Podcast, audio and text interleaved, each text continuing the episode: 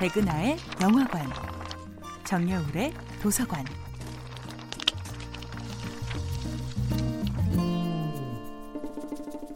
안녕하세요. 여러분과 아름답고 풍요로운 책 이야기를 나누고 있는 작가 정여울입니다. 이번 주에 만나보고 있는 작품은 헤르만 헤스의 나르치스와 골드문트입니다. 나르치스는 골드문트와 나이 차이도 얼마 나지 않고 아직 사제복을 입은 상태도 아니지만 골드문트에게 절실한 체험이 무엇인지 직관적으로 깨닫고 있습니다. 그리하여 좀 더 강력한 처방으로 골드문트의 마음의 눈을 뜨게 만들 수 있는 방법을 찾습니다. 가혹한 어투로 너는 이곳에 속하지 않는다고 말합니다. 사제가 되는 것이 유일한 꿈이자 올바른 길이라 믿는 골드문트에게 너에게 필요한 것은 하느님의 복음이 아니라 바깥 세상의 체험이라고 설득하는 것은 쉬운 일이 아닙니다. 심약한 골드문트는 나르치스의 충고에 상처를 받고 정신착란을 느끼며 쓰러져 버리기도 합니다.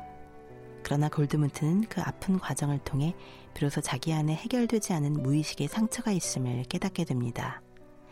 그것은 바로 어머니의 존재를 향한 아버지의 억압이었습니다. 무희 출신이었던 어머니는 독선적인 아버지의 성격을 견디지 못하고 떠나버렸고 골드문트의 가슴 속에는 어머니를 향한 애틋한 감정이 억눌려 있었던 것입니다.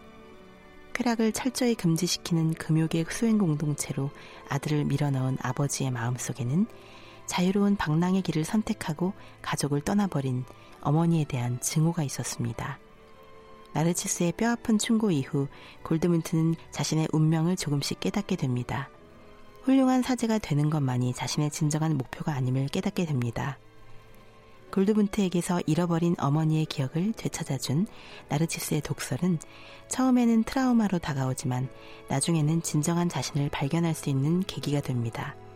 어머니를 가문의 수치이자 사랑의 배신자로 생각하는 아버지의 원한이 어머니를 향해 어쩔 수 없이 이끌리는 골드문트의 그리움을 억눌러 왔던 것입니다. 비로소 되찾은 어머니의 기억은 아버지의 주입식 교육과는 달리 너무도 따뜻하고 열정적이며 사랑스럽습니다.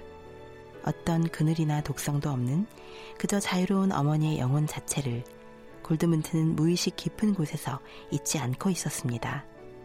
사랑과 자유와 창조를 향해 거침없이 달려갈 줄 아는 어머니의 성격이야말로 골드문트가 아버지에게서는 결코 받을 수 없었던 위대한 유산이었으며 진정한 개성화의 첫걸음이 됩니다. 정여울의 도서관이었습니다.